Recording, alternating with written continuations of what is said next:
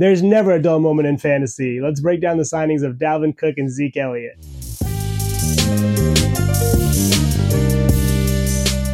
So Zeke Elliott signed a one-year deal with the Patriots today worth up to $6 million. And if you're a big believer in Stevenson like I am, this isn't quite the news you wanted to hear. But honestly, this should come as no surprise. The Patriots are super thin at running back and need some insurance for Stevenson. Pierre Strong missed practice today. Ty Montgomery went down early in camp. JJ Taylor isn't doing much. Kevin Harris isn't doing much. And they needed to make sure that their best playmaker had some breathing room. Last year, he really got gassed out towards the end of the season. And I think we all kind of suffered for that as fantasy players.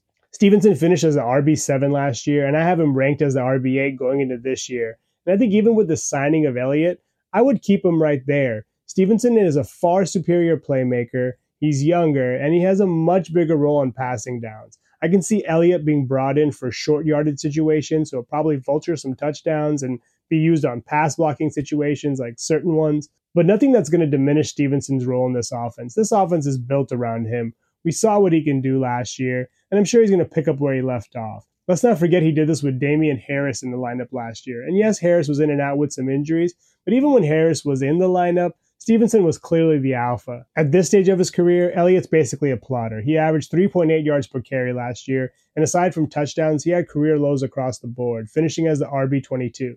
So maybe for insurance, I would draft Elliott as a handcuff if you do draft Stevenson, but I wouldn't worry too much about Stevenson's workload being impacted. On to Dalvin Cook. Dalvin Cook signed a one year deal with the Jets today worth up to $8.6 million.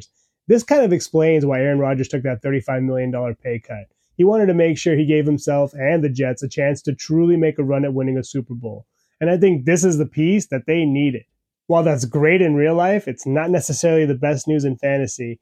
I had Breece Hall pegged as the RB11, and I think he does fall down the rankings a little bit. Jahmyr Gibbs was 12 in my books, and I think Gibbs kind of leapfrogs him now. I think Hall is going to be brought in slow. That's basically why they signed Cook. They wanted the ability to not rush their superstar running back, and I think Cook allows for that.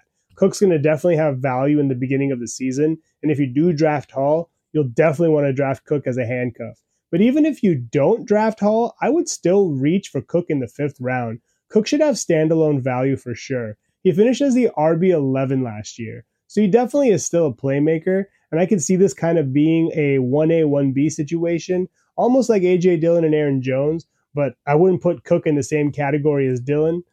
Cook is definitely a better playmaker. And I think if they do decide to bring Hall along slowly, then Cook may get enough boost from the beginning of the year to help him finish inside of the top 20. Those are my thoughts on the situation. Please subscribe and leave your thoughts on the situation below. And if you want more in depth analysis like this, check out my other videos.